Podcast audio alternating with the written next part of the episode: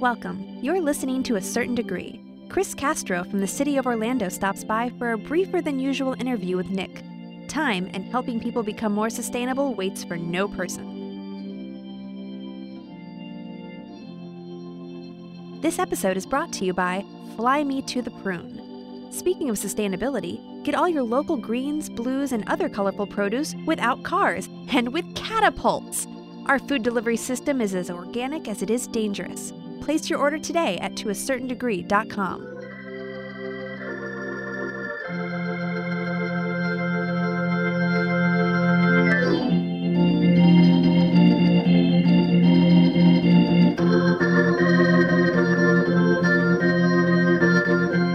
And that was This Bike is a Pipe Bomb on WPRK, Winter Park, Florida.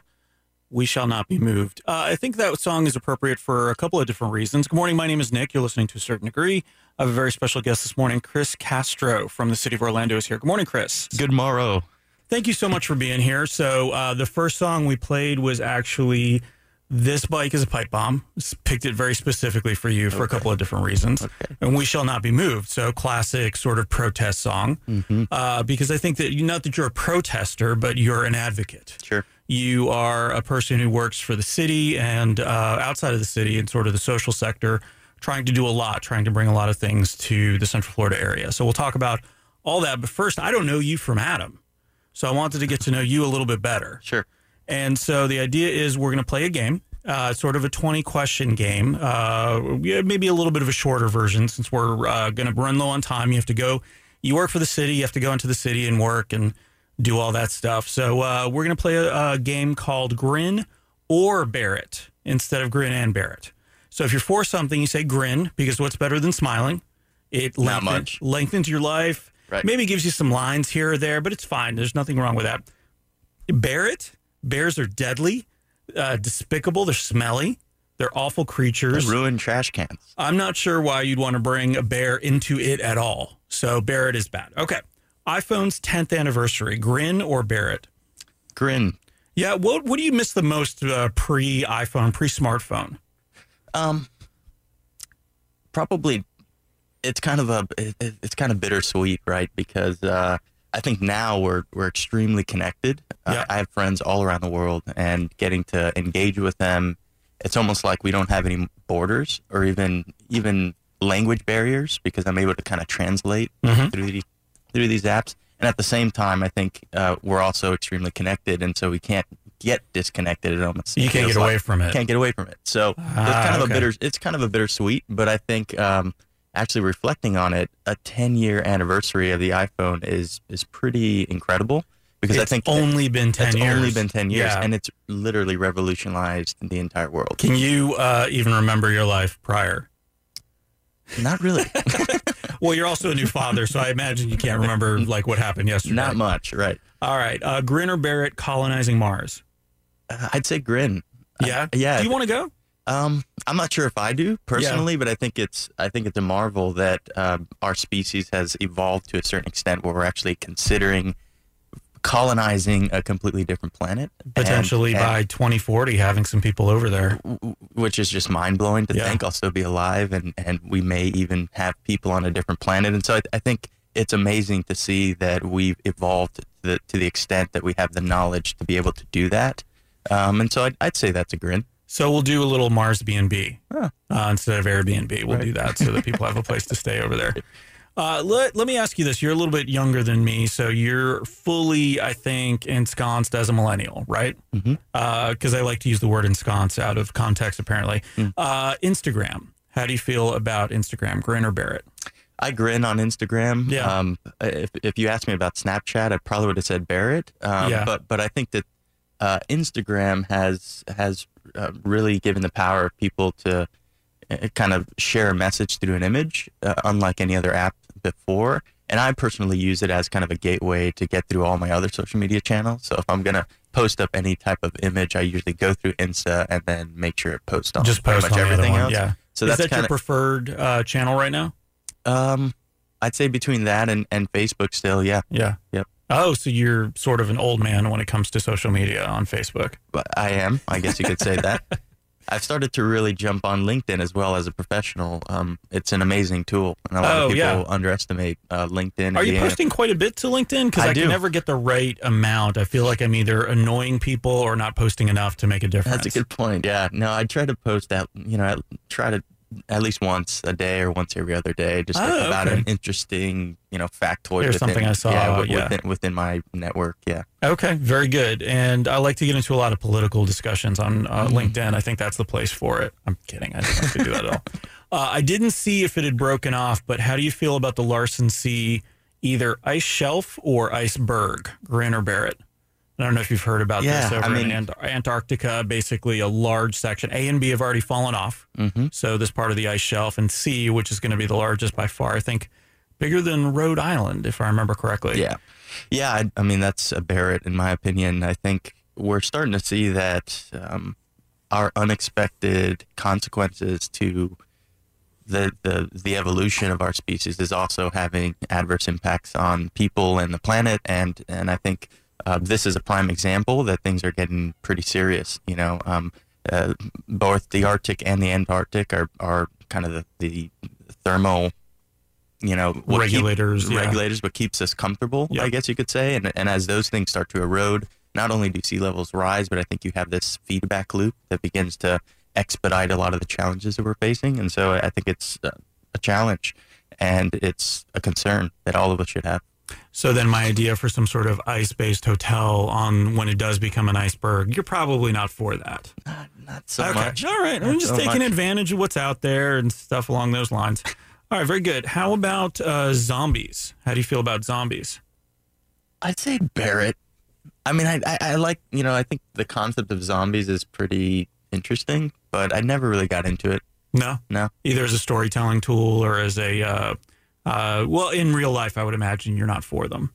Right. I'm, I'm Yeah. definitely not. But, Yeah. You know, I, I think uh, planning for the zombie apocalypse is always something that we should probably do just in case something like that happens. Okay, so are we breaking news here? Does the city have a zombie apocalypse plan? Is that what you're talking about? We a secret plan? We have an emergency management plan for Mhm. any type of drastic emergency, which includes zombie apocalypse. So So okay, so let's uh, obviously yes, that it covers all of the different all of the above, yeah, including you know the challenging of uh, of the climate. of the climate, of Instagram growing out of control, uh, social media in general, that Sure. sort of thing. Yeah, I could see that. Uh, so uh, this is an interesting one for me because I go back and forth on it. So Grin or Barrett, how do you feel about soda taxes? So some cities, some states have uh, put these in place. It just got shot down somewhere, I think. I I'd say grin to soda taxes. I think in general, commodities like soda and and water bottles. If if, if I had to choose, I'd probably have a water bottle tax more than a soda tax. Um, It's a great idea. yeah, because Yeah. because I do think that um, you know people people make decisions based on price oftentimes, and so if, if things are as cheap as they are, they're they're going to just be um, exploited and utilized, at, you know, to the extent that they have been. Mhm. Um, we're producing millions of bottles per day that are just being landfilled, and I think that there's a huge challenge with waste in general. Waste is extremely cheap to dispose of, and um, we need to figure out ways of reusing those commodities. And and if there's an incentive, whether you know, I was in Germany as an example, and in Germany there are these kiosks literally down almost every major corridor that you can think of. And if you have a recyclable commodity, you put this bottle, let's say, into the kiosk, and you're getting a euro, and it's an amazing incentive. Literally, you're getting a euro that comes out the bottom, and you're like, "Whoa, what the heck?" And people Just are lining bottle? just Yeah. for a bottle. People are lining up with you know a six pack of you know whatever they purchase from the grocery store, and that before they actually start to go shop, they'll put the bottles into the kiosk. They'll get a couple of euros, and then they'll go and shop. And it's kind of this this this swap of commodities. And I think we need to start to move in that direction because the current way of managing our waste is just not sustainable. So they've basically figured out that the cost of this going into the landfill, the cost of this to, you know, where you have a lot more or a lot less room, Mhm. right, in Europe and Germany Sure. than, than we have necessarily uh, in the U.S. is that's how much it costs. So that's pretty interesting. So instead of trying to tax for health, it's mm-hmm. taxing for waste. Mm-hmm. So I like that because I think that yeah, either way, there's there's a way to incentivize people to do it. Yep. I like the Germany way better, way better than taxing Of course. the bottles. I mean, if we were getting even if it's ten cents per can, right? As an Yeah. example, you better believe that our streets would be clean because you'd have people who are less fortunate picking up these cans and trying Yeah. to get some money from it, right? And you'd probably keep your own cans and and dispose of them, you know, the right way, and and Right. uh, just create that incentive, like you were saying. Yeah. All right. Well, uh, so moving on, Grin or Barrett. Uh, how about driverless cars? So we're getting some sort of test facility, I think, coming up here in Lake County. If they haven't already started building it, they're going to, Mhm. and uh, we're going to be a, a test bed for the driverless car movement, which I. I'm personally excited about. It. How do you feel about it? Yeah, I'm, I grinned to that one. I actually helped to write the proposal that the that ended up getting us this designation by the USDOT to be a proving ground for new vehicle technology. So not just uh, your autonomous and automated vehicles, but connected and electric and all types of modes of transit.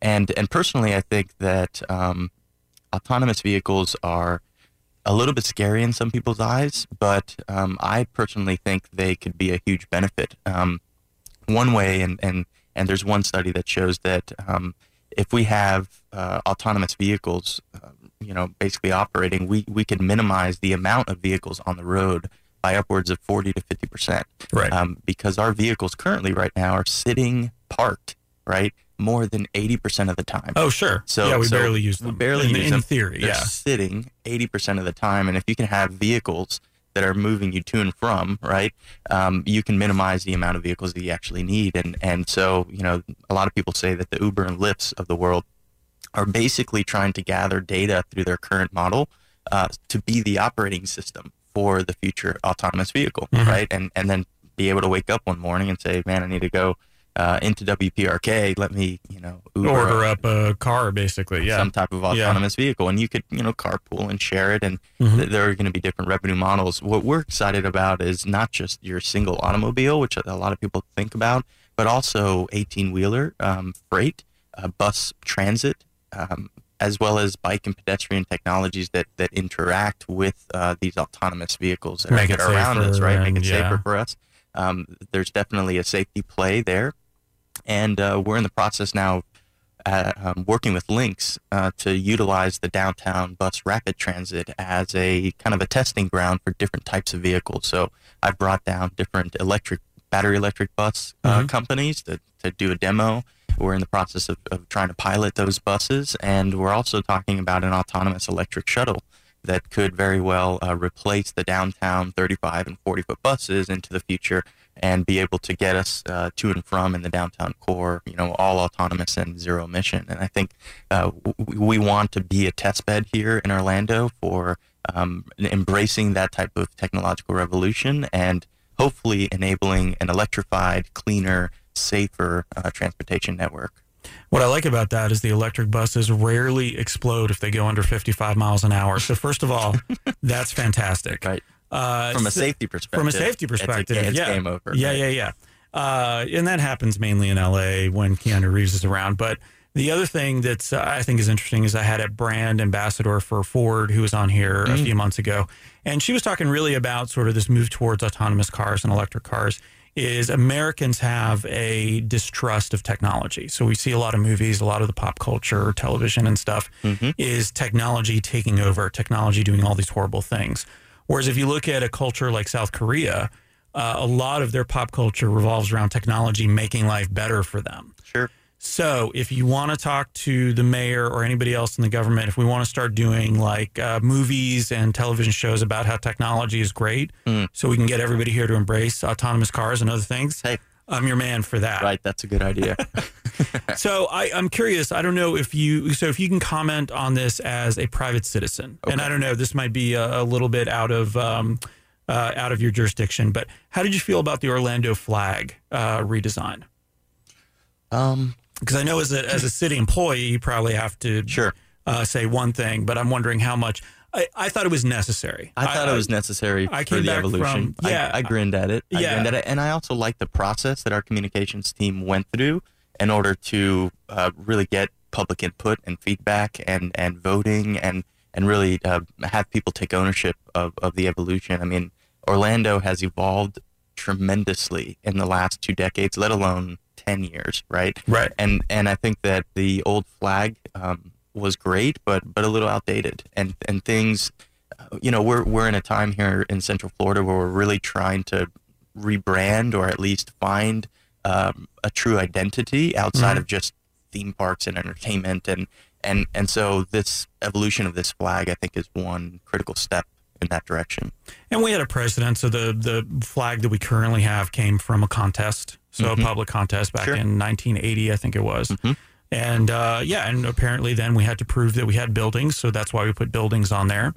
And so I think we can move on from that. Yeah. All right, very good. Uh, Volvo, how do you feel about Volvo? They just announced, uh, had a big announcement. So I think by 20, well, basically they're going to start phasing out the uh, gas and diesel engines. 2019. 2019. Yeah, two huge, I think, uh, news points for electric vehicles last week. One was the Volvo move, and one was France saying, uh, you know, that by mid 20s, uh, by 2025, they're they're going to basically eliminate any type of fossil-based, you know, vehicle right, that's yeah. moving forward.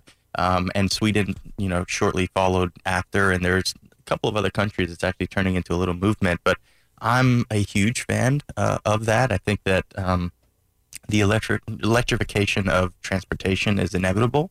And I think in order for us to truly address some of the critical challenges as it relates to air quality and quality of life and, and climate change, we need to begin to embrace um, electric technologies. Um, hybrid first, plug-in hybrid electric, and hopefully fully battery electric.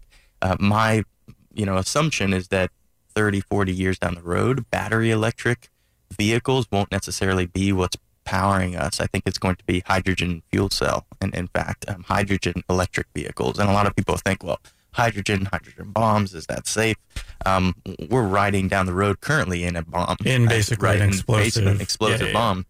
But hydrogen fuel cell is actually an electric vehicle that is um, powered in terms of the electricity by fusing hydrogen and oxygen gas to create an electron and water. And and I think um, when you look at the energy density, when you look at the amount that you can store and how far you can go with that, it's going to get to a point where you know the hydrogen fuel cell will probably take o- over traditional lithium ion or battery electric. Oh, if vehicle. they can, yeah, if they can perfect it, it'll be so cheap Yeah. and so clean very clean. uh, that it'll be fairly ridiculous. Hydrogen is the most abundant element in the universe. Right? I think so, what we could also do is get the hipsters uh, like myself to go ahead and try horse and buggy again, and maybe move towards back- that. Go back. Yeah. So if you guys, as far as the transportation goes, if you can Sure. account for horse and buggy lanes Got it. uh, throughout the city, I Will think do. that would be really helpful. Now, mainly down Mills 50, the Milk District, you know,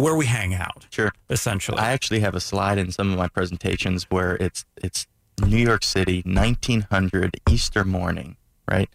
And you look down Fifth Avenue, and it's nothing but horse and buggies. And Mhm. the question is, just find the vehicle, right? And there's literally one car, like way in, In the, the back, whole- right yeah. in the whole thing. 13 years later, same morning, same street, and it says The find the horse and buggy. Yeah. And there's not a single horse and buggy down that thing. And back then, of course, they had a different emissions problem, right? They Right. had literally crap that was going to be at least 10 stories high by 2050 some estimates said yeah. and and you had this disruption of technology that came in in the early 1900s that literally transformed the way that we move today and and i feel that we're in the same evolution as it relates to how cities are beginning to operate and uh, embrace the technology revolution that we're in today with smartphones and distributed solar and Mhm. storage and smart buildings and these autonomous vehicles and truthfully um, you know we're, we're in this kind of smart cities evolution that i think is a really exciting place to be Very good. All right. So switching back over to you being a millennial, did you have to learn cursive when you were a kid? i did All right. How do you feel about it? Because it's starting to come back. There's uh, schools and states are starting to require it again. I like cursive. I mean, when I write, I kind of write half print, half cursive. It's kind of weird. My traditional print is like half print, so like my R's are cursive, my E's are usually cursive. Like it's kind of weird. My S's, you know, so I'll, I'll print, but I'll usually have a little cursive in it. So So it's like I- a code. It's like you have coded messages just off of your handwriting. Yeah. basically, you got to decipher what I'm trying to say. Right, exactly, exactly. Yes, that's why all my uh, notes I write and I cut out letters from magazines and just do it that way. So they all Oh. look like ransom notes. uh, so then, how do you feel? Uh, I probably know the answer to this, but how do you feel about tiny houses, Grin or Barrett? I, I grin at tiny houses. I think the move towards smaller spaces like micro housing is needed, right? In a in a in an age where we're exploding in population, we're Mhm. supposed to reach 11 billion by mid-century. Um, we're already at you know seven and a half billion uh, people on this planet. I think that we're um, very much in need of minimizing the the American utopian idea of where we live. And you look towards places like Japan or, or China, where where they're living in 500 square feet of a household. They're getting very creative about how they you know live within that space. And the tiny home revolution is is really refreshing, in my opinion. I think um, we can fit more people in smaller amounts of places and not use as many resources. And I Right. think that's the whole point of moving towards a more sustainable lifestyle. Well, it's also about living outside of that space, right? Like you Mm. can't spend all your time in that space because it's smaller. You can't store as much stuff, so you don't have to buy all Right. of those things. Uh, but it- Simpler living, voluntary simplicity. right, but it say. also pushes you out the door to become more social, to do more things outside. like Enjoy even if the natural yeah, world. Yeah, Oh, yeah, yeah. It's weird. I don't like that last part, but other than that, I like the idea of tiny houses. Um, I'm kidding. Uh, so Grin or Barrett, this will be the last one for this section, and then we will play a song here. If I can get, I got a DJ. I got a separate DJ for today. Uh, cobbler, the dessert. How do you feel about cobbler, the dessert? Grin or Barrett? Barrett. I'm not a big cobbler. Oh fan. no. How about Yeah. pie? Um, I like some pie. Yeah. Yeah, sure, sure. I like key lime pie a lot. That actually used to be it replaced my traditional cake for my birthday growing up. Really? Key lime pie. No, South Florida. That course, makes sense. up in Yeah. Miami was in the Keys a lot. I used to love that stuff. Mhm. Um, so, So, the real stuff, the actual, if it was green, then you knew that it probably wasn't real key lime. Yeah. not, not the true, not the not the Publix type. Right, right, right. But like Yeah. you know, Although we love homemade, you know, Publix. right? The subs. The the subs are good. Yeah. That was a good count. Right. All right. So now, so what is your favorite? So key lime sounds like it's up there. What is your favorite dessert? I'd say creme brulee. Ah, I okay. have to say creme brulee. Very nice. Yeah, and I've been, you know, my partner and I, we've been going around uh, to different restaurants trying to see what has the best creme brulee. And so far, Marlowe's Tavern in Waterford Lakes Yeah. has the best creme brulee I've had in a while. Oh, because So, there's one here too. Is it the same uh, restaurant so. chain? Yeah. Probably. Okay. All right. So we'll have so to check go. it out. I'm starving now, so Okay. we'll go check it out right after during this break. I think we'll go check it out. Well, thank you, Chris. Thank you for doing that. Uh, so we've got a lot more with uh, Chris Castro from the city of Orlando to talk about, and we'll be right back after this song on WP, WPRK Winter Park, Florida. You're listening to a certain degree. And we're back. You're listening to a certain degree on WPRK Florida. Winter Park, Florida, as a matter of fact, is where the location is. And we just heard from the Magnetic Fields from their album 50 Song Memoir. Uh, this is, they did a song for every year, I think. And so this is number 81 How to Play the Synthesizer. So that was an interesting. Speaking of synthesizers, I'm here with Chris Castro. Good morning, Chris. Good morning. And I don't know how that was a segue, but it was. So we'll just go with it. We'll pretend nothing happened. We'll ignore it. We'll definitely not talk about it on the air like I'm doing right now.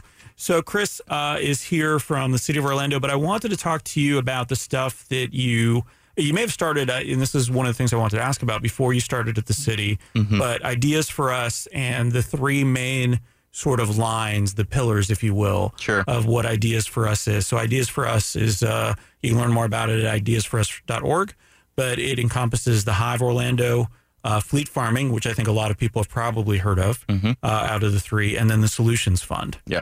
So, can you talk a little bit? Let's start with the Hive Orlando. Sure. So, um, I think even stepping a little bit further back, Oh, sure. ideas ideas for us um, is a brainchild of myself and a couple of friends back when I was a student at the University of Central Florida in 2008. So we just turned nine years old this past June.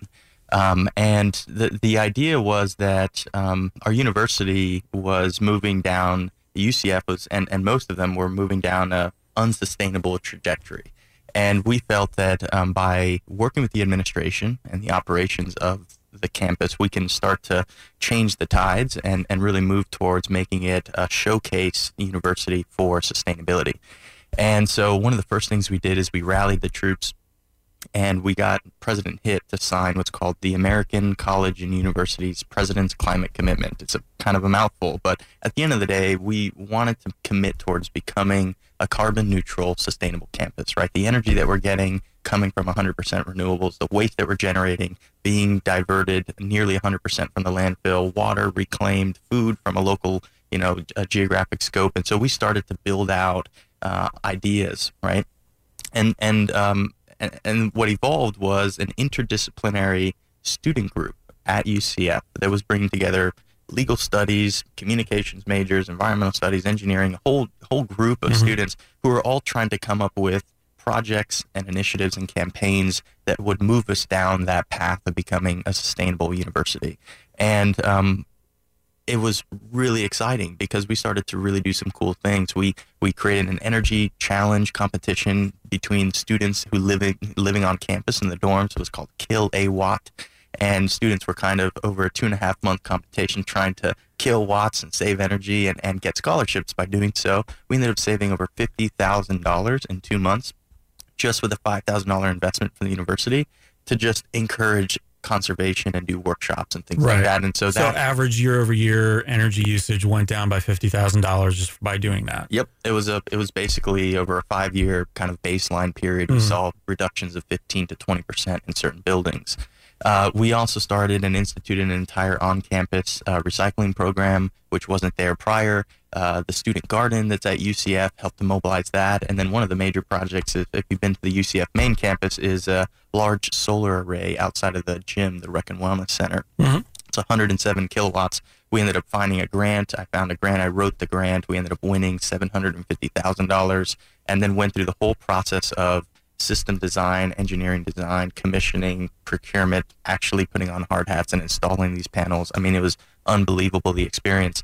And, and that model of, of building a student group started to gain interest through social media by other friends and peers at different universities Penn State, FIU, UM, FSU, you name it. I mean, over 25 universities in the first year had reached out saying, hey, we want to create an ideas chapter. And so that was really the impetus behind where we are today. Today, Ideas for Us is an international nonprofit 501c3, and we're also accredited by the United Nations. We're the only UN NGO in Central Florida. And our whole purpose is to develop, fund, and scale solutions that are solving global environmental issues at the local level mm-hmm. and um, have built this network of now more than 200 different chapters and affiliates um, across 25 countries, headquartered here in Orlando, but working all over the world in Africa, in South Asia, um, in Europe, in the Americas. And um, all literally started off of one student organization at the University of Central Florida. Um, what has evolved over the years is four and a half years ago, uh, we, we saw that many of us who were at the local level, at the UCF level, uh, had graduated and had moved on and were still engaged in organizing here in Orlando. And so we uh, developed this think tank, this sustainability think tank called the Hive Orlando. And it, every single Wednesday, every first, sorry, every first Wednesday of the month, right, since February of 2013, we have literally not skipped a beat, been hosting a think tank, think and do tank, where individuals of all ages and all disciplines come together, very similar to how we started at the university level. Mm-hmm.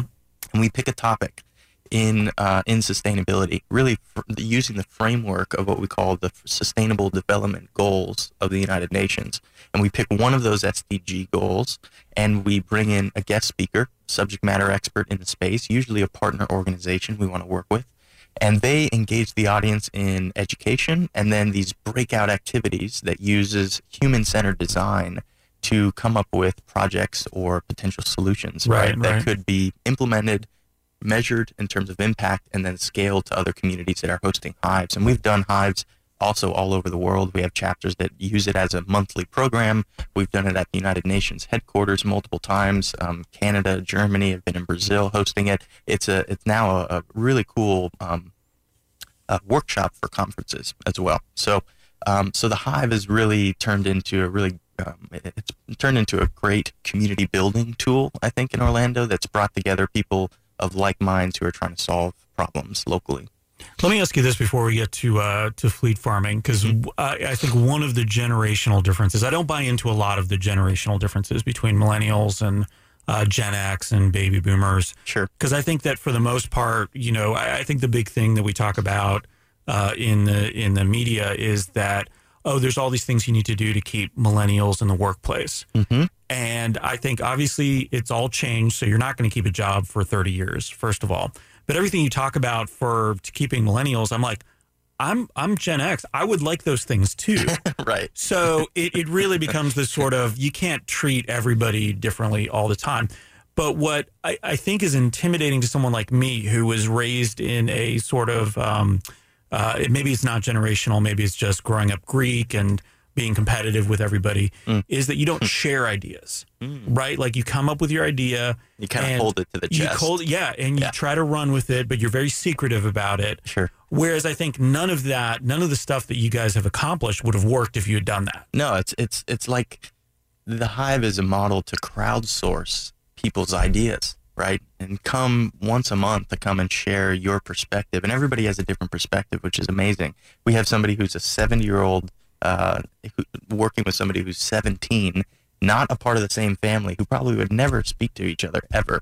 And they're at this table, a round table with a whiteboard, and they're being asked to basically develop some type of idea or solution that solves hunger, right? Or that Right. solves clean energy. This past Wednesday, we did, you know, the topic of clean energy, which was SDG seven, and and the the application. So that the breakout last Wednesday was what are some unique and creative applications for renewable energy, in addition to just putting solar on a rooftop, right? What are some other really creative things? And people were kind of coming up with some wild ideas. Uh, one of them that I really liked that's actually being tested and nobody realized is floating solar actually floating solar arrays on top of water bodies, retention ponds that are within our neighborhoods, They're or lake bodies that are just sitting yeah. there.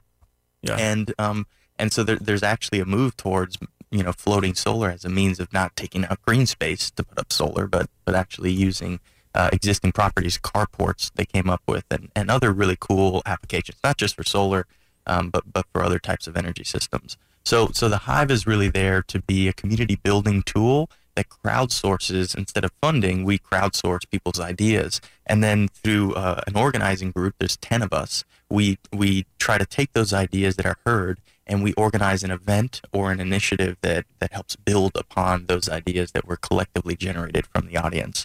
Um, and fleet farming, which may be a great segue, is a prime example of some uh, an initiative or a solution that came out of a room of people who were trying to solve the challenge of urban agriculture and local food systems in a space where land is extremely high in value. Mhm. There's not a lot of it that's vacant, and we need to figure out how to solve this food challenge that we're facing. You know, and and so out of the audience came. Um, you know, a glimpse or, you know, a brief idea of, of what fleet farming, you know, is today. What if we could do this? And so started running with that. And Mhm. and just for the people who don't know it, uh, which I would imagine there's a few who are listening right now, could you just briefly explain what fleet farming uh, does and what it has accomplished to date? Sure. Fleet farming is a is a program that's trying to redefine local food systems in general, right? And we do that in a couple of different ways. One of the most popular ways is the concept of growing food, not lawns. We actually have this hybrid CSA, and for those who don't know what a CSA is, it's a community supported agricultural system. Um, and we hybridize it because instead of you buying into a food box and getting a food box once a week, right, and you paying once a month, uh, people are donating their lawns Mhm. and we're able to essentially turn their lawn into an in-ground organic farm. And as a repayment, the homeowner is getting produce every single week that's being grown on their lawn that they don't have to maintain at all, right? Our team, a fleet of farmers, are going around the neighborhoods on bicycles and literally maintaining these plots for these homeowners. And and then we take the excess produce. Of course, they're not even touching, you know, two to three percent of what's grown. Right, right. We take the excess, we wash it, and we sell it to different farmers markets and to restaurants. And we create this very hyper local uh, food system, literally within a three mile radius of where it's grown is being sold.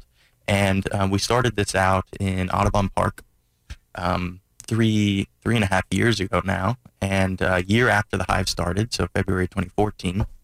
And we started with five homes. Today we have over 20 households that have offered their land to grow food. We've essentially created an agri-hood inside of Audubon Park. So Mhm. if you start driving around Audubon, you literally see a plot here, two two doors down, you see another plot in their front yard. And it's not just front yards, but it's yard farming in general. It's basically turning lawns, front lawns or back lawns, into in-ground organic farms. Uh, we started to do the research. We found that there's 40 million acres of lawns in this country right now that is just using resources like fertilizers and a ton of water Ton to stay water, green. yeah. And that's having a negative effect on the ecosystem, right? We see all this algae bloom that's happening, eutrophication, as they call it, fish kills. A lot of that is, is because of the consequences of us fertilizing our lawns, it raining and running off into the water systems. And we said, well, how can we solve this and at the same time grow food? And um, that really came about. And um, so now we're, we're really trying to create a model for other communities to scale fleet farming uh, to other parts of the world, not just the country, but other parts of the world. Well, what I like about this too is you can apply it to golf courses. I think pretty easily as Sure. a bad as a bad business idea, which uh, unfortunately we won't have a chance to do today. But you could if you really wanted to, because I think that that would help them keep on course. Because you hit that cabbage, it's going to bounce back Right. right right onto the fairway. So I think that helps, uh, and that would help with my game specifically right. Yeah. because too. I'm terrible. I'm terrible. Yeah. So put some cabbage around your golf courses. Right. That's a I good. think It's a what- good use of that land. I'll Oh tell my you. gosh. Right. It's a huge opportunity for us, and there's a lot of golf courses that are going bankrupt, and and that could be turned into Perfect. an oasis of urban farming. I love it. I Um, love everything about that. One of the cool things about Fleet is that it's very much also a community building tool. Mhm. Ideas for us is all about helping people build capacity wherever they are, whether you're in rural Togo or rural Democratic Republic of the Congo or you're in Winter Park, right? And and oftentimes we build community around disasters. Something happens that's traumatic, and all of a sudden now we bring Yeah. everybody together and now we're talking versus we want to be proactive at that and i think that's something that ideas for us has really um, done well in if we've done anything it's really built a community of people who are who are looking at orlando as an opportunity to improve quality of life to improve public health to, to protect the environment and natural resources and at the same time to drive a local economy the way that fleet farming has done um, and so I was getting to the point that every two weeks we host a bike ride that everybody out there listening is is welcome to join. It's called the Swarm, and the Swarm is uh, we meet at East End Market every Mhm. uh, second and fourth Sunday of the month. So we just held a Swarm yesterday with about thirty people, and um, every second and fourth Sunday people come out on their bicycles, and we literally teach urban farming through this edible education bike ride where we go around to the neighborhoods. We teach them how to how to till the land. We teach them how to sow seeds and, and harvest proper. And then, um, you know, all of that is taken to the market and sold to different restaurants. And people, we've seen, we've engaged over 1,500 people in the last three years who've come out, signed waivers. We have them stacked, and, and people are coming out to, to, to basically learn how to grow food. And that's one of the biggest missions that I think we're, we're fulfilling is farming farmers. We need more people out there who are trying to uh, minimize the impact that they have on the greater industrial agricultural complex, which is harming the planet and people more than we think, and and minimize that, bring it back local, create a local economy, and start using underutilized land to grow Right. food. Right? Well, and show people how easy it is to do. Very yeah. Yeah, It because doesn't. it's, It's, not. I didn't study. You know, vegetable farming. No, not at all. But we just tried it, and it was experiential learning, and we did. I mean, you just watch some. YouTube videos. there are some great YouTube videos out there, in fact, and, and good resources like our good friend Curtis Stone uh, with Green City Acres. Curtis Stone's an amazing urban farmer. He has a YouTube channel. Uh, you can watch him and, and learn a lot of the, the, the tricks of the trade, right, of, of growing food. And, um, you know, he's one of our mentors. He's on the advisory board Mhm. for fleet farming. And, and, you know, we see him certainly as somebody who we look up to. And there's some local celebrities as well. John Rife is, is an inspiration for us. John actually pitched us the, the initial idea of fleet farming before we brought it to the hive. And he said, What if we start creating this kind of local urban farming program here in Orlando? How does it work? We don't know. Well, let's bring it to the hive. Let's get the community to put input into this initial seed that you planted and, and ideas for us kind of took the concept over. And it wouldn't have been uh, a reality had it not been for, for John. Very good. Well, we'll have to have John on because I think he's got his. Uh, I, I feel like he's on the other side. He's such a good guy that he has to be have like the super villain sort of alternate personality, right? Right. So I really to. like that idea. about John. If you're listening, John, and I know you are, we're gonna have to have you on the show, and I'm gonna find that. Make it happen. I'm gonna find that supervillain inside of you. So let's talk real quick about the solutions fund. So sort of the last part Yeah. of ideas for us. Then Very we're gonna take a break, and then we'll uh, talk about the city because this is this is just you on the side. So It I don't is know. me on the side. I don't know how you have time to do all this stuff, especially again with uh, baby two months old. She's two months. Yeah, that's amazing. Yeah. Uh, you've got you do a bunch of stuff for the city, uh, and you're doing all this. So I don't know how you find the time. You obviously don't sleep. Uh, I try, I tried to, but it's hard. Yeah, Yeah. yeah. So let's talk about the solutions fund. Yeah. We'll play a song, and then we'll come back and talk a little bit about the stuff that's going on in the city, some of the exciting things there. Yeah, so Solutions Fund, really quickly, this is a really exciting evolution of ideas for us, and it's really a micro granting initiative. We oftentimes hear about micro loans Mhm. um, that are being given out and repaid, and what we were seeing is that a lot of our chapters around the world um, needed a small amount of funding, between 500 and $1,000, to implement a solution that could be measured and could be scaled within their community. And um, ideas started to uh, initially identify other grants that we would team them up with and help them write the proposal, and then they get funded. And we saw that there was a lot of foundations out there and corporate sponsors who were saying, hey, you all have an interesting model. You can be a conduit for large dollars that we have and impl- you know allocate those dollars to small boots on the ground solutions that are being implemented and could be scaled to other places around the world to solve the same type of problems Once you have that proof of concept. once you have the proof of concept, yeah, you can scale it. And and we, you know, obviously had to figure out what are the key performance indicators. What are the what are the ways we can measure impact, and what are the impact, you know, measurements that we're trying to to obtain to show that hey, we actually move the needle on on hunger in this community, or move the needle on reforestation, or clean water and sanitation, whatever it might be. So essentially, Ideas for Us uh, last year launched the Solutions Fund, which is a micro granting uh, program where individuals around the world up to four times per year can um, write a proposal, two ideas, and apply to get up to $1,000 in funding. And this funding essentially goes towards projects, again, that are working towards achieving the Sustainable Development Goals, so the 17 global goals that the world is working towards. And within those, we ask them what are the what are the KPIs, what are your measurement impacts, Mhm. and and then uh, from there we work with them um, and and team them up with a solutions manager in order to foster the development of that idea um, and uh, consult with them, and then of course um, get some some documentation and some feedback Right, on right, the right. implementation of those projects. And so we're we're excited that we just actually funded this past month. Um, um, 150 solar lanterns in a community of the Democratic Republic of the Congo that has zero penetration of electricity in their community. I mean, none. So you're talking literacy rates. You're talking um, the ability for the community in general um, to to continue to develop. It's been hindered by the fact that they don't have power. Energy equals life, and and so we're now we've partnered with a company, and we're deploying 150 of these charging stations. Uh, we just also funded a, a reforestation project in Togo. Worked with the local community, identified an area that would that had a lot of uh, runoff, essentially Mhm. because they had deforested the area for for timber and for resources. We're going back in and we've engaged local schools to plant with students to plant these, uh, you know, to plant uh, a small forest um, that's there in Togo and hopefully help regenerate that that area. And so the Solutions Fund, uh, it's really exciting. It's both, you know, people here in the States can apply as well as internationally. But every quarter we're trying to uh, allocate uh, funding. Um, and the, the idea is that every year we give out at least $30,000 or 30 projects. Um, and, um, you know, really use this as a way of evolving ideas into an environmental philanthropy, right? We're, we're moving towards being a philanthropy that's trying to build an endowment Right. and take some of that interest money that would help us to perpetuate funding around the world for people who have a creative idea to, to make our world more sustainable. What I like about that is that you know, and it's thirty a year, but you're you may not see the results right right away. Immediately. Right. So it might be that a year or two down the line, you're looking at this project from you know 2016 Mhm. and saying, okay, it looks like this one worked.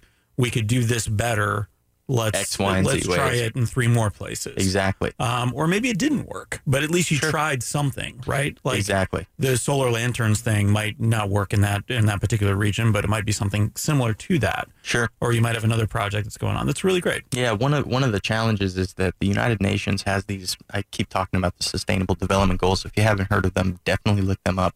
Uh, globalgoals.org, and and so these 17 goals were were agreed upon by all 197 countries around the world. That they're the most important goals for us to end poverty, eradicate inequalities, and uh, solve the threats of climate change. Those are basically the themes behind these goals. Well, the goals have 169 targets and they have 236 indicators to identify whether or not we're actually moving the needle on any one particular goal. The challenge is these indicators and targets are at the nation state level. Right, They're so literally so yeah. high that any project at the local level can't even be related, right? So we actually looked at all of these indicators and we looked at the projects that we've already done and funded in our history and said, how do these tie? How does kilowatt actually tie in with clean energy access goal number seven, right? Does it, can we actually contribute to it? And, and there wasn't a way. And so the UN is in this process of trying to identify organizations like Ideas who are working on very local projects in sustainability and, and develop local indicators that can tie into the nation state indicators and eventually see whether or not we're moving the needle on, on the goals. And um, it's exciting because we're one of the only organizations in the world that's doing it. Um, and uh, and our team, uh, led by Jamie Joyce, uh, she she's the Solutions Fund manager. Uh, Penelope Canan, Dr. Pen- Penelope Canan, who who really was my inspiration to start ideas um, at, at UCF. Um, they're they're both leading the charge on a committee that's reviewing these indicators, that's reviewing the projects, and that's trying to get things funded around the world. So it's it's, it's really an exciting time for ideas, and we see this being uh, really a, a strong future for us moving forward.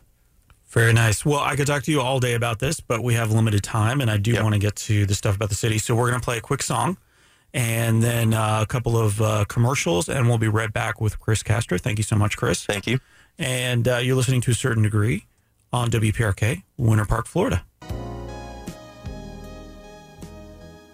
And welcome back. You're listening to a certain degree on WPRK, Winter Park, Florida. That was a song called On the Level from Mac DeMarco from his album This Old Dog. Ah, this old dog. That's me, I guess. Good morning. My name is Nick. uh, this is to a certain degree, and I do this every week with a special guest. This week, my very special guest is Chris Castro. Uh, we have a few minutes left with Chris. Chris is obviously incredibly busy.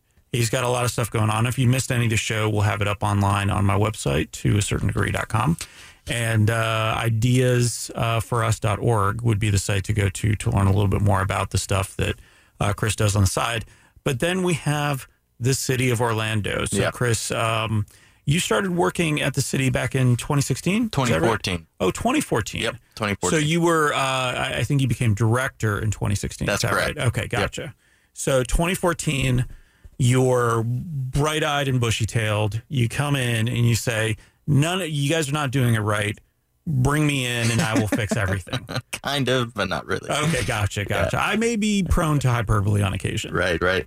Well, um, yeah, prior to 2014, I actually started a, another company that we haven't talked about. It's called Citizen Energy back in 2012. It's an energy consulting firm. So I was basically helping businesses um, be more efficient, more energy and water efficient. I was bringing in technologies. We were retrofitting lights to LED. We were putting solar up. In fact, uh, the the company still operates today in Washington D.C. So it's a D.C. Metro uh, company at this point in time.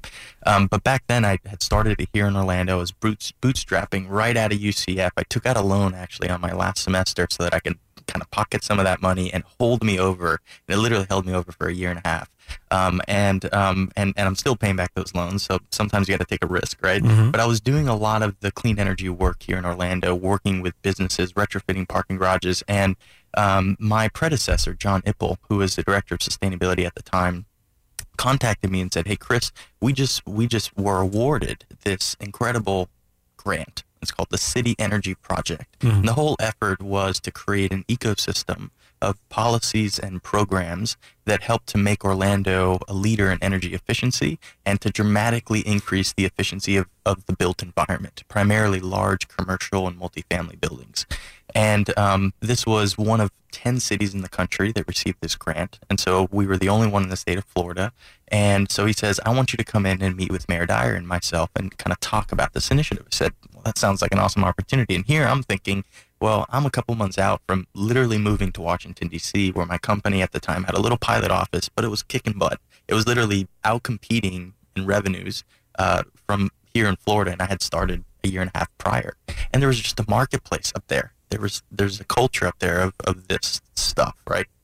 So I'm here thinking, got a couple months left, I'm gonna leave, and I get pulled into this meeting, and they talk about the whole entire opportunity, and I said, this sounds like a gold mine. In fact, the policies and programs that they wanted me to implement in Orlando were exactly what was driving my company in Washington D.C. So you went into this meeting, and it was basically an interview.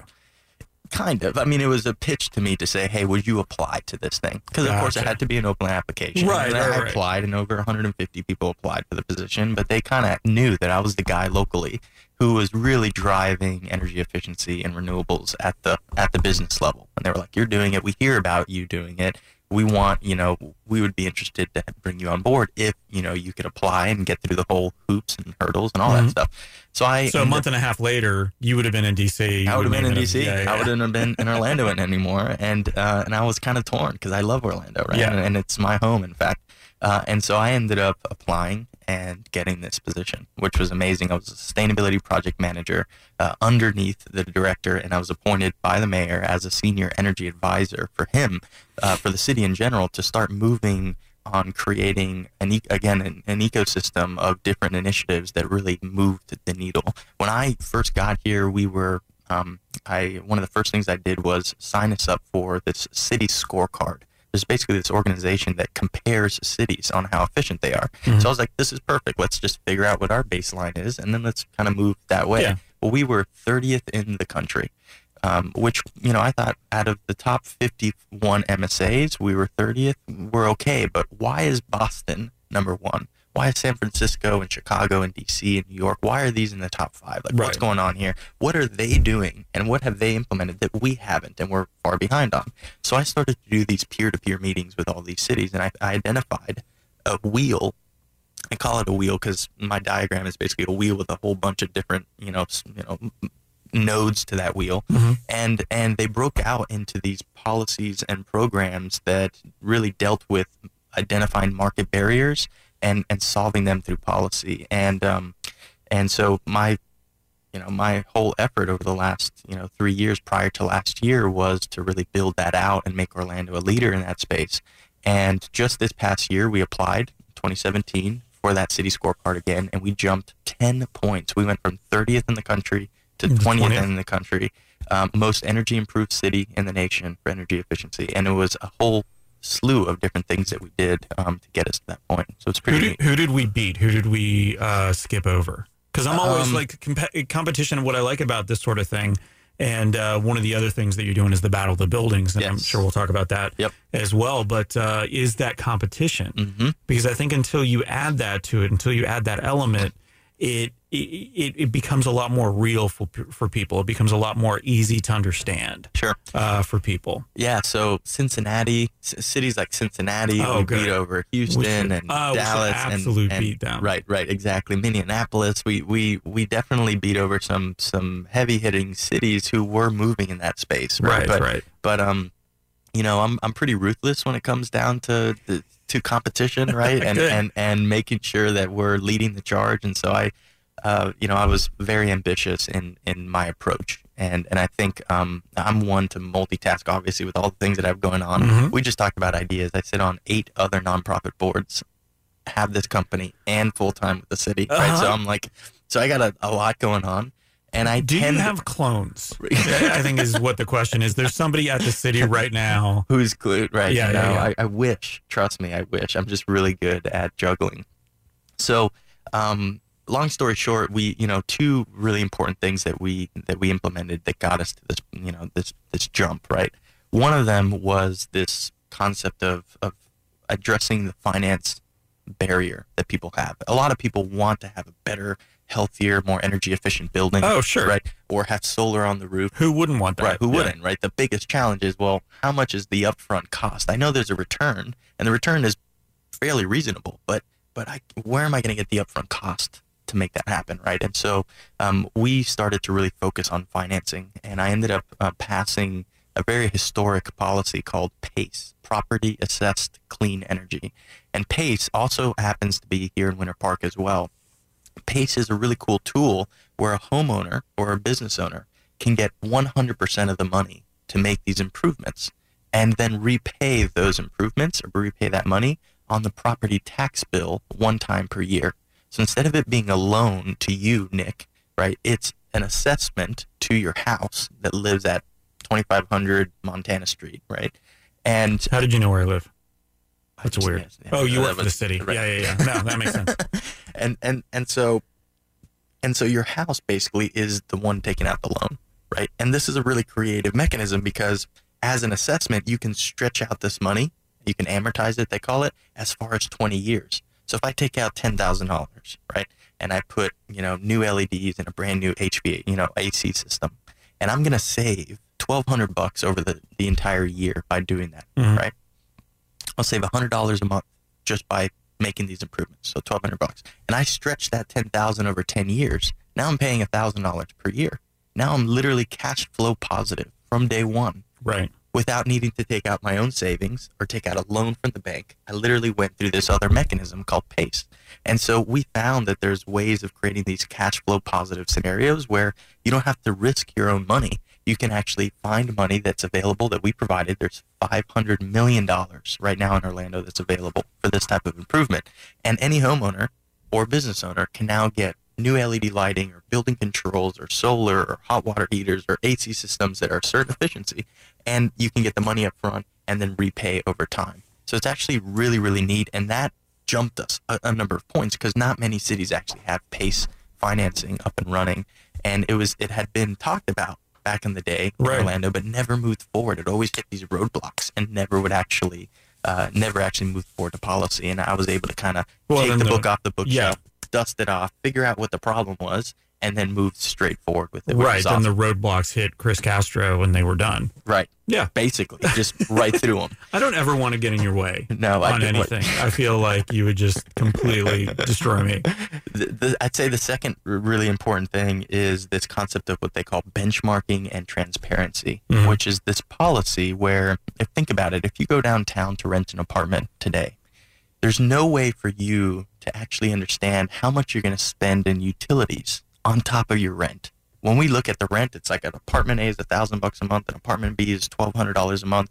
If I'm choosing and they're in the same general vicinity, I'm going to probably choose the thousand dollars a month, right? I'm going to save over two grand a year by choosing that one. Right. But what they But don't, don't tell you. Yeah. is that the thousand dollars a month is oftentimes two and three hundred dollars in utilities, and the other one is less than hundred dollars in utilities. And when you look at the total cost to live, it's actually cheaper for you to choose the more expensive rent than it is for you to choose the cheaper rent, right? Because of the cost of operations, the utilities. Usually, the cheaper rent's an older, less efficient building Mhm. versus the newer, more efficient building, right? So, so there's this concept of benchmarking and transparency. Now, only 24 cities in the country actually have implemented this, and we're one of them. Only one in the state of Florida. It took me two and a half years to move forward with this policy. Literally every single day, I did over 350 meetings in person, held summits, 10 workshops, roundtables to develop the policy. It was unbelievable the amount of engagement that I had to do with with the business community and with the built environment in order to move this forward. But essentially, the policy now, starting May 2018, will require that the largest buildings, 50,000 square feet and above, go through this process of scoring themselves, kind of mm-hmm. like a miles per gallon, right? It's like an MPG. Sure. From 1 to 100, how efficient are you? 50 is the national average, 100 is the best, 1 is the worst. And then getting that score and making it publicly transparent so that when you go to rent an office building or an apartment in downtown, you can actually look at the cost of rent plus the anticipated cost of utilities and make a better, more informed judgment about where you want to live and work. Right, because you think about uh, residential leases, and usually a year, maybe you can get a six months somewhere. That's still a commitment that you're It is. making. Of course. When it comes to commercial, it's even longer, usually five, Exactly. 10, you know, 20 years in some so cases. you're talking, and and operationally, uh, you know, utilities are the second highest cost to live or to work Mhm. on top of the actual rent. The right? rent, you're, yeah. you're talking about a substantial amount of money that can fluctuate, and so if you if you really enable transparency to the marketplace, just like we do with miles per gallon, right? When you go to rent a car or buy a car, you can see one for one, 50 miles here versus 25 here.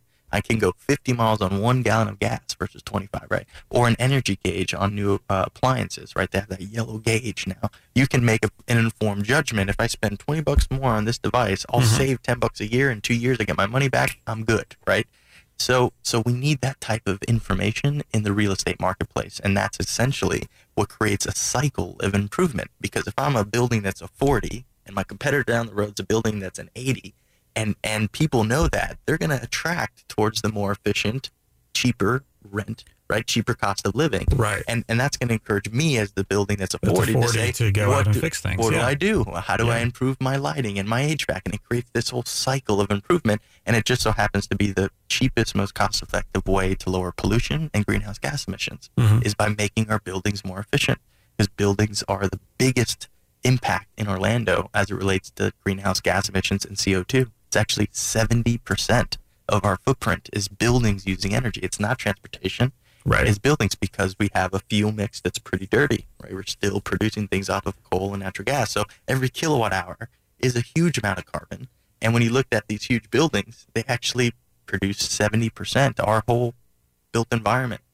So in order for us to minimize CO2, in order for us to be more efficient and save natural resources and drive an economy and save water and improve public health, this is one very baby step forward to say, hey, we're going to benchmark every year. We're going to make that information transparent. And, and that was a huge move for Orlando. What I really like about that is, uh, and I'm Greek, so shame, guilt, those sorts of things really motivate me. I think that's what you're doing for some of these businesses and some of these buildings. Now, you would never, I know Chris Castro, city employee and advocate for this, would never really put it that way. But as, you know, private citizen Nick Jorgidiu, and actually I'm Canadian, so I can say whatever I want. Right. uh, you know, I, I, I like that. I'm Yeah. going to, you're going to be better because your score is lower. Yeah, and, and it really informs the the lower performing building that there are things that we can do to save energy, to save you money, and to make you more money. Net operating incomes, as they call it in, in real Oh, estate, sure. NOIs Yeah, well- will go up if you in the long term, this is going to be better for the Everyone. building on every level. Oh, yeah. for So shame is not really the right motivation, but that's how I, sure, you know, think of things. sure. Because I, I have a lot of guilt in my life. So does this sort of dovetail into the Battle of the Buildings, or is that completely It does. separate? It Is does actually. Yeah. Well, Yeah. so Battle of the so Buildings. just started July first, It did. It did. So Battle of the Buildings is a voluntary competition now for any type of building to basically start competing on saving energy, water, and waste. We actually incorporated waste in there as well. And it's a friendly six month competition open to anyone. And actually, registration is still open. So any business out there or building that's listening that wants to join the battle, go to CFBOTB, Central Florida Battle of the Buildings.org, CFBOTB.org. And, and essentially, you can register your building use this simple tool called the Energy Star Portfolio Manager. We've all heard of Energy Star, right? Mhm. It's labels on the appliances and stuff. Well, Energy Star is that tool that scores your building from 1 to 100. It's free, it's online, it's web based, it's very simple to use. I teach kids how to use it actually to rate their schools and and get your business, plug in your data, score yourself, and if you see a reduction, we're going to reward those buildings that have the greatest reduction and uh, get recognition from the US EPA, get recognition from the mayor, give you a nice award and accolade for that. And then the hope is that the battle of the buildings continues to roll year over year. Sure. But it is a way to get people start encouraging them to use this tool in a friendly way because come May 2018, the largest buildings are going to be required uh, to, to do it. that. Yeah. I like that because obviously, again, it adds to that level of competition. So I can enter and it's voluntary. And uh, I will think that. Yeah. The the other really interesting thing about the Battle of the Buildings is we partnered with UCF, um, and and um, no offense to Rollins, by the way, because we, we definitely want to work with Rollins as well. But we partnered with UCF to uh, train students to use this tool Mhm. and then be energy consultants. So they get deployed to all these participants who can sign up for a free energy specialist, and that energy specialist can work with a hotel and help that hotel plug in their data into the tool and then identify opportunities to save energy, water, and to divert waste in a more effective way. So at the end of the day, we're providing free consulting to the participants who sign up to this program and giving students a real world consulting experience to get them in the field and boots on the ground in what this looks like, right? Where I think kids will want to get involved because Battle of the Buildings sounds like some sort of Transformers thing. Right. And so they're literally going to battle. Yeah, I think that tie that into it, and you've got everybody from right. A to, to Z. Uh, so we only have a couple more minutes with you. So I know there were a couple of other things. So Greenworks Orlando. Yeah. Uh, so that is uh, Mayor Dyer's sustainability initiative that you direct. Yes. So do you want to talk a little bit about that? Yeah. So all of what I just mentioned is all part of the greater right, Greenworks right. Orlando. So but yeah. Greenworks was started actually 10 years ago. Mayor Dyer, we're, we're, as the city celebrating our 10 year anniversary of this program. And his vision is really to make Orlando the most environmentally friendly, socially inclusive, and economically vibrant city in the country. And, and in order to do that, obviously we have objectives like by doing this, we can enhance people's quality of life here and protect public health.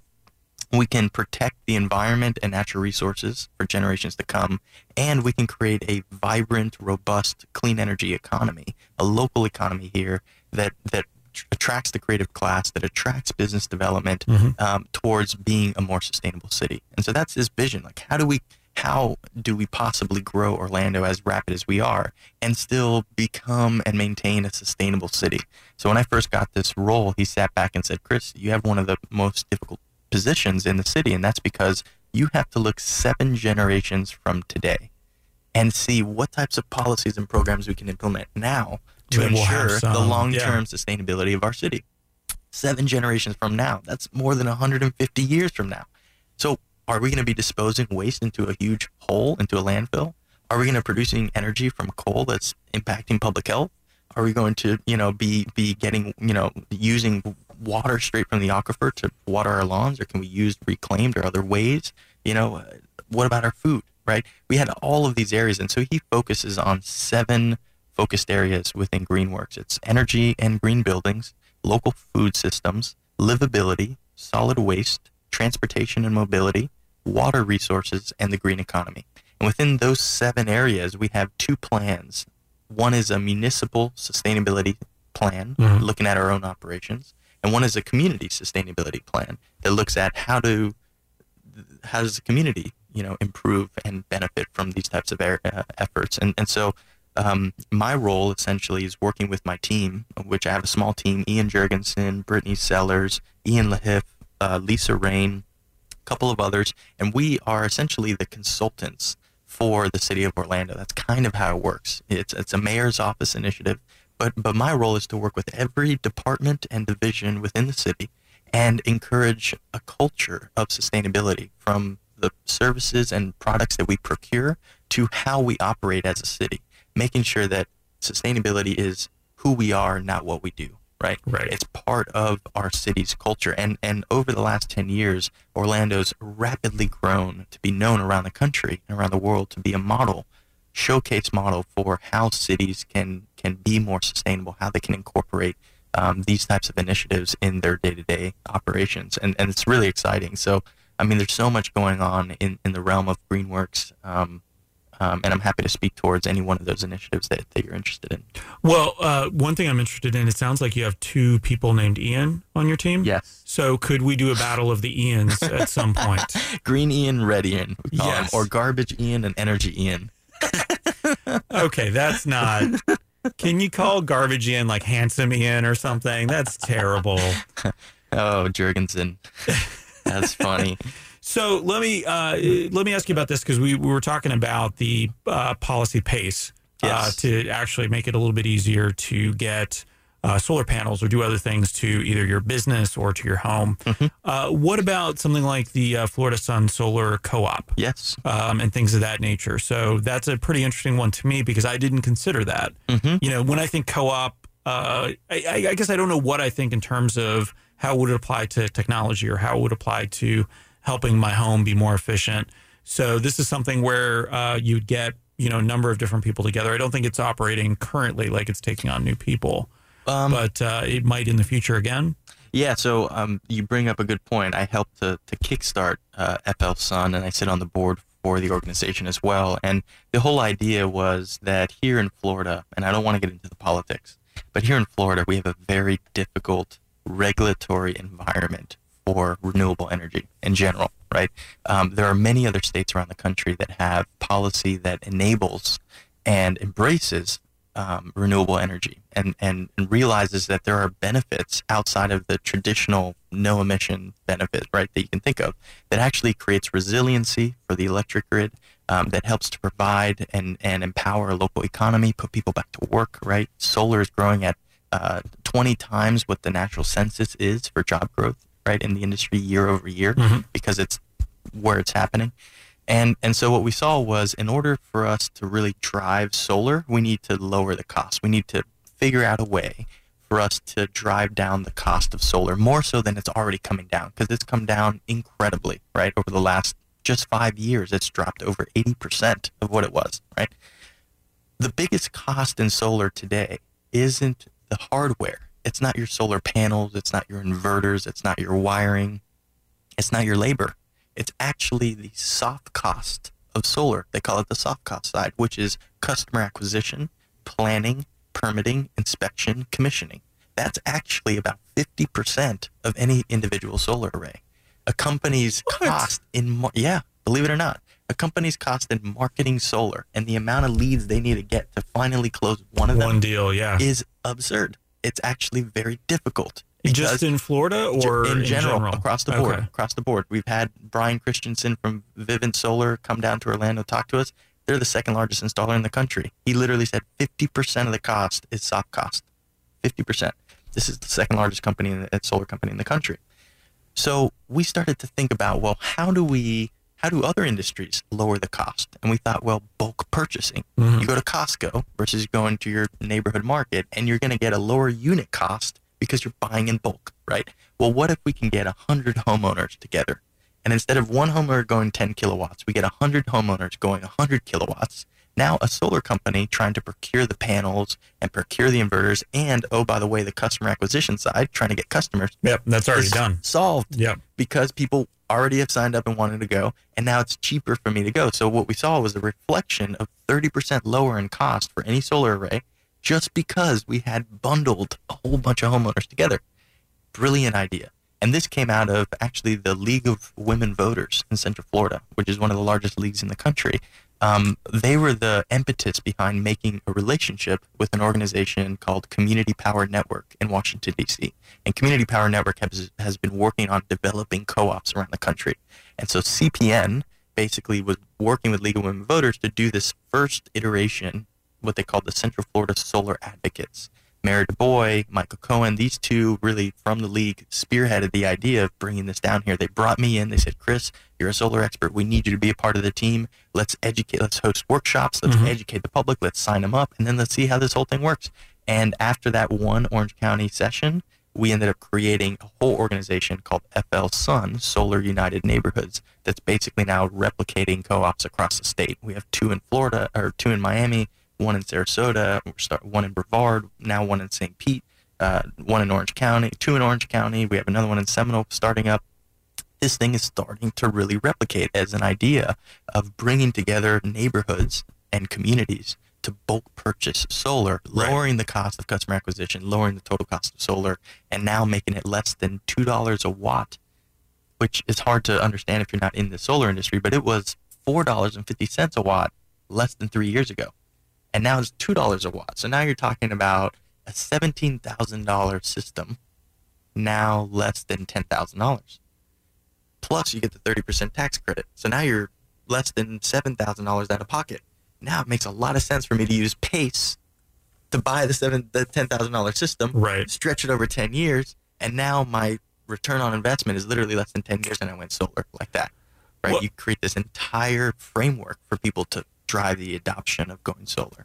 So let me ask you this, and I'm not. I'm going to let you. I could talk to you all day about this stuff. Yeah, and I uh, be here all day to talk about it. but I know you got to get to work on the 852 things that you're probably doing right now. Hmm. But uh, so before we get to websites and how to get involved, Yeah. What I take for granted sometimes, what we're talking about here in terms of uh, the solar power companies having trouble getting uh, uh, customers or having to go out there and go through tons of leads in order to convert people is, you know, when you're talking about cost per watt, Mm-hmm. is I think some people can sometimes take for granted that not everybody buys into this idea of solar. Not everybody, maybe they buy into the idea of solar, but they already have it in their head that it's too expensive to Right. invest in. Very true. Uh, maybe they don't know or see the benefits of LED lighting, uh, those sorts of things. So, what is the first step for you? Is it getting involved in something like Ideas for Us and Hive Orlando and things, and you know, getting those different perspectives? What what would be the first step that you would recommend to people, or that you have recommended to people? Yeah, I mean, I, I think the biggest challenge is a cultural and behavioral challenge that you're talking about here. This misconception around a lot of these solutions that are either too expensive or they don't have a good return or I don't know how to get engaged. And I would say and very much encourage everyone out there to, to come out to a hive, uh, you know, every first Wednesday of the month um, at East End Market um, and, and really engage with, with this group of people because it really is the first step into um, the community of advocates who are very much trying to heighten the awareness around sustainability and and the simplicity that it's really a no-brainer at this point in time that there's a lot of things that we can be doing in energy water and food waste ecology transportation you name it um, for us to live a more sustainable lifestyle. So i definitely say you know um, try to get engaged with the local group um, specifically ideas for us is, is a great one to do so but there's a lot of other good organizations out there your traditional sierra club your traditional um, uh, audubon uh, orange audubon society whatever your passion is right? Find find a group within that passion and start to get engaged with them. Um, ideas certainly is is very interdisciplinary so we can we work with a lot of people from a lot of different passions and backgrounds. Um, so so yeah i'd say definitely get engaged there Great. Yeah.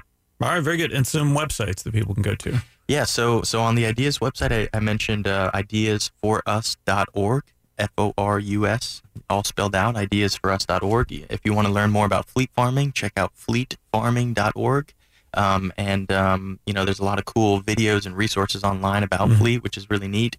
Um, and then in terms of Greenworks and everything we're doing at the city, check out greenworksorlando.com. That'll immediately be um, converted or wired to the City of Orlando website where you can learn more about the strategies, the programs that we have going on. We didn't talk about the free composters we're giving out, uh, free trees that we're launching. Right. Right. Um, we're doing a lot of cool stuff with community garden building and local food production uh, across the board. There's some very exciting things happening in, uh, with Greenworks, and so maybe in the future I can come back and really focus in on Absolutely. on the city stuff. Um, We you can talk about. I, I think we should give it an hour to composting and fertilizer. we can easy, probably easily talk Yeah, about yeah, an yeah. hour to composting and, and food waste collection program, what we're doing with biogas and all this crazy stuff. Um, but Nick, this is a pleasure, and thank you very much. Oh for the, no, uh, thank you, Chris. Uh, absolutely. So we're going to come back. We've got a little more time left. We've got a conversation that several local artists had at the Mennello Museum last month.